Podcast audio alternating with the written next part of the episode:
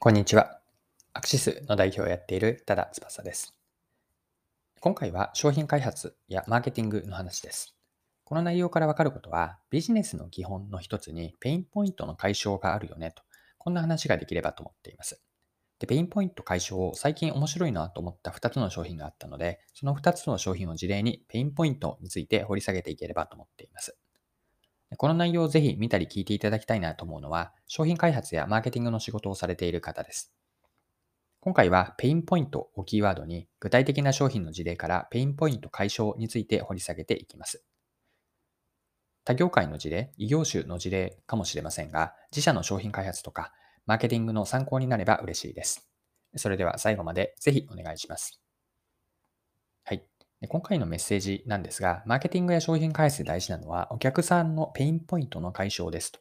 こんな一言かなと思っています。で、ペインポイントのペインというのは、英語のペインですね。ピーエーアイエヌ と書くペインなんですが、直訳は痛みです。あの痛いっていう痛みですね。で、ここからここで言っているペインポイントの意味というのは、不快なこととか、不便に思う、不都合とか、不快、不安に感じるなどのネガティブな状況とか感情なんです。で、こうしたお客さんが抱えている負ですね、ペインポイントを解消するというのは、あらゆるビジネスに共通して求められることです。ビジネスの基本は、ペインポイントからビジネスの機会を見出していって、商品やサービスをお客さんに使ってもらって価値を提供して、提供価値の対価としてお金をもらう。これがビジネスの原則かなという捉え方をしています。はい、では、ペインポイントの解消をもう少し掘り下げていくために、具体的な商品に当てはめて見ていきましょう。で、この場で紹介したいと思っているのはふたつあるんですが、これはいずれも最近ニュース記事とかで知って面白いなと思ったふたつです。で、ひとつめにご紹介したいのがそうめんなんです。で、この話、今から言うのは一般的なそうめんの話としてなんですが、そうめんってあの束になっていますよね。で、一束がおよそいちにんまえの分量だと思うんですが、その束の中央に紙テープでこう包まれているというか、くるまれていますよね。で、ここでそうめんのちょっとした不便なことがあると思っていて、そうめんを束ねている紙の結束テープ、結束テープが剥がしにくいって結構不便だと思っているんですが、皆さんはどうでしょうか。で、そうめんって麺はすごく細いじゃないですか。なので、この紙の結束テープをうまく剥がせないと、そうめんが折れてしまうなんていうこともあるんです。で、これを踏まえてご紹介したいのが、あるメーカーさんのそうめんなんですが、岡山手延そうめんという食品メーカーのエコ楽麺というそうめんなんです。で、このエコ楽麺というそうめんは、今言った結束の紙のテープのペインポイントを解消します。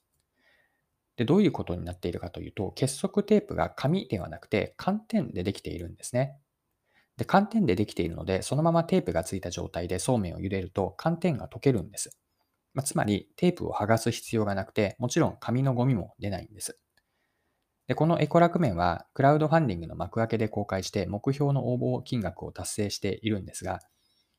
えっと、ペインポイントの解消という観点から見ても興味深いと思ったひとつめの商品です。はい、ふたつめにご紹介したいのが空気清浄機です。皆さんはご自宅またはオフィスに空気清浄機って置いているでしょうか。で、ご紹介したいのが象印魔法瓶の空気清浄機なんですが、名前がですね、えっと、型番のようなものなんですが、ピーユーエーエーごじゅう 型です。ピーユーエーエーごじゅう 型ですね。で、この空気清浄機の特徴はふたつの両立で、それが高い空気清浄能力と騒音が出ない静かさ、このふたつを満たしていることなんです。で、通常、高い空気清浄能力と静けさってトレードオフなんですね。空気を清浄する力が強いと、その分出る音、ファンの回る音とか大きくなりますよね。で、しかし、この象印魔法瓶の ピーユーエーエーごじゅう 型というのは、空気清浄力が最大のモードでも音の大きさってさんじゅうきゅうデシベルなんだそうです。で、このさんじゅうきゅうデシベルってどれくらいかというと、図書館の中の音と同程度とのことです。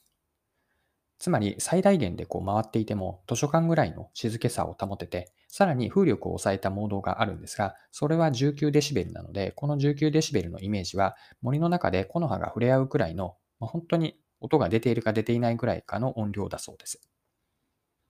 で、このように ピーユーエーエーごじゅう 型というのは空気清浄、空気清浄機の騒音が出て、それをストレスに感じてしまうというペインポイントを解消してくれます。はい。ここまでペインポイント解消の事例としてふたつ、結束テープが寒天でできていて、茹でると溶けるそうめんと、もうひとつが、そうめん、ごめんなさい、騒音が出ない空気清浄機を見てきました。このふたつを改めて俯瞰したときに、ペインポイント解消の根底にある思想があると思っていて、それは一言で言うと優しさなんですね。で、お客さんが感じていて、時には普段は本人もはっきりと意識できていないようなペインポイントを理解していって、お客さん以上にその負のことを考えて解決するためには、それだけお客さんのことをこちらからおもんばかるっていうのが求められるんです。で、見てきた商品のそうめんの紙の結束テープの煩わしさとか、空気清浄機の騒音は、それらで何か怪我をしたりとか、または病気になるような、こう、クリティカルなことではないんです。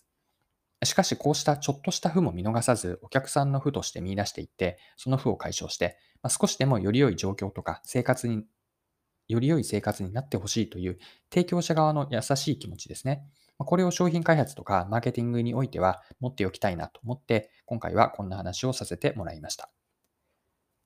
はい、そろそろクロージングです。え今回は、ペインポイントの解消について、事例も交えながら掘り下げてきました。最後に簡単に内容をまとめておきます。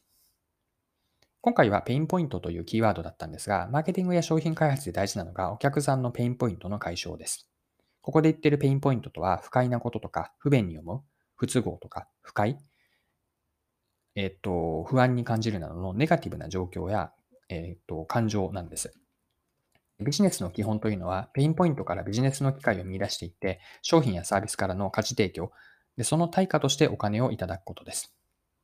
で、ペインポイント解消にあるし、解消の根底にある思想、持っておきたい思想として、一言で言うと優しさだと捉えました。まあ、普段はお客さん本人も意識していないようなレベルまでペインポイントを理解していって、そのお客さん以上に、ではその負をどうやって解決していくか、